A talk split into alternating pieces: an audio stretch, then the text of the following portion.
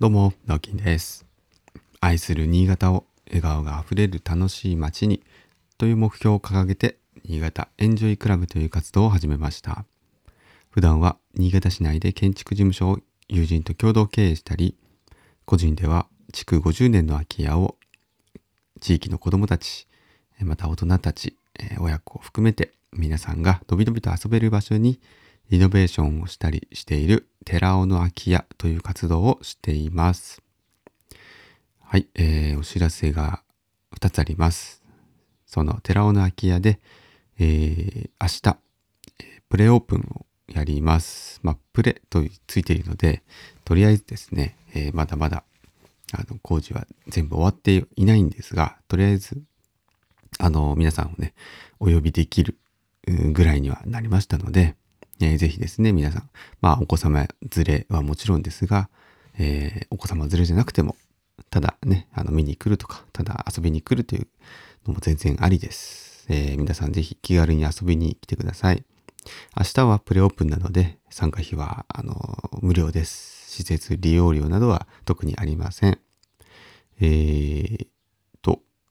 時間は一応10時から4時ぐらいですね。ちょっと短めには設定していますけども、えー、ぜひ遊びに来てください。はい。えー、妻がですね、せっせと何か、あの、プニプニモンスター みたいな、あの、風船と小麦粉で、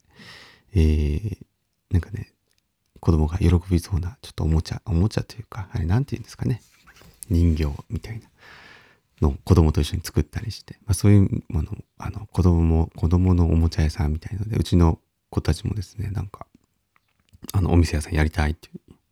結構やる気らしいので、えー、ぜひ、あの、お子様にですね、10円玉いっぱい持たせて遊びに来てください。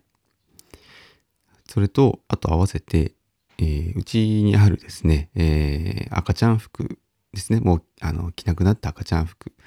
でもまだ着れるんだけどっていうのを、まあ、もらでも、もらい物も結構いっぱいあるんですけど、まあそういったものをちょっとこう、バザーというか、フリマみたいな形で、ちょっと販売も考えてます。で、まあこれらの、収益はすべてですね、え、寺尾空き家の改装資金とか、運営資金に、回させていただきますので、まあ寄付代わりだと思って、買っていただけると嬉しいです。ただ、あの、結構ね、80以下の、まあ赤ちゃん服とか赤ちゃんのあの、おもちゃとかがメインらしいので、今回は、えー、まあそういった方にはですね、いいかなと思いますけども、夏服が多いそうです。はい。で、また今後はあの、こういうフリマとかも、えー、もうちょっと規模を大きくしてやりたいなと考えているので、ぜひまあ皆さんの家でもね、眠っているそういうおもちゃだったりとか、えー、子供服とか赤ちゃん服とかありましたらですね、ぜひ寄付をいただけるととても嬉しいので、えー、明日は、えー、そういったものも受け入れております。まあ、明日、明日からですね、えー、常に受け入れております。よろしくお願いします。えー、まあ、それをですね、まあ、やる、開催するにあたって、まあ、今日はですね、まだまだ準備をやるんですけども、えー、ま、今日は、あ午前中はちょっと作業の続きですね。ちょっとこう、危ないか、危ないかなというか、触るとね、えー、ちょっとこう、手が痛くなりそうな場所をですね、ヤスリがけしたりとか、えー、を午前中にやって、で、まあ、お昼過ぎぐらいから、まあ、大掃除をしようと思います。えー、まあ、一人でやるつもりではいるんですが、ぜひ、えー、どなたかお時間ある方、お手伝いに来てくれたら本当に嬉しいです。よろしくお願いします。えー、もう一つ、えー、まあ来週なんですけども、えー、4日の日ですね、西関区の和能という場所で、え、こちらも空き家だった場所なんですけれども、えー、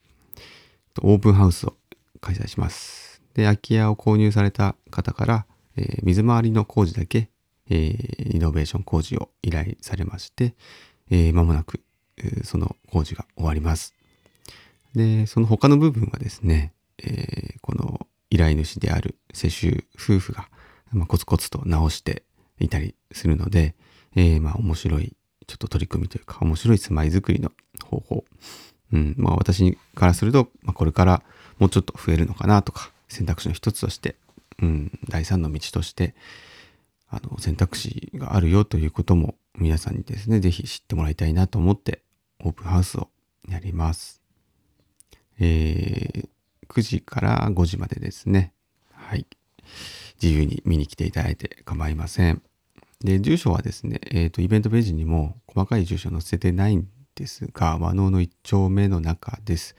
で、まあ、プライバシー保護のために、えー、希望者にだけ、まあ、教えるという形をとっていますので、気になった方はですね、まあ、ど、どこからか、あの、コメントなりメッセージなりください。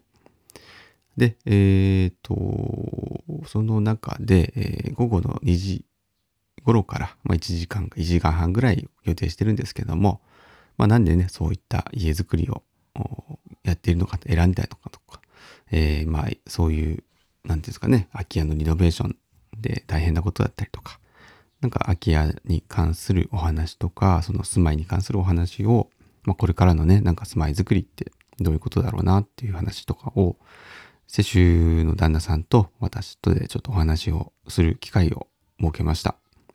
で、前半は我々でちょっとお話をして、で、後半はですね、まあ参加者の皆さんと座談会という形で、まあ意見を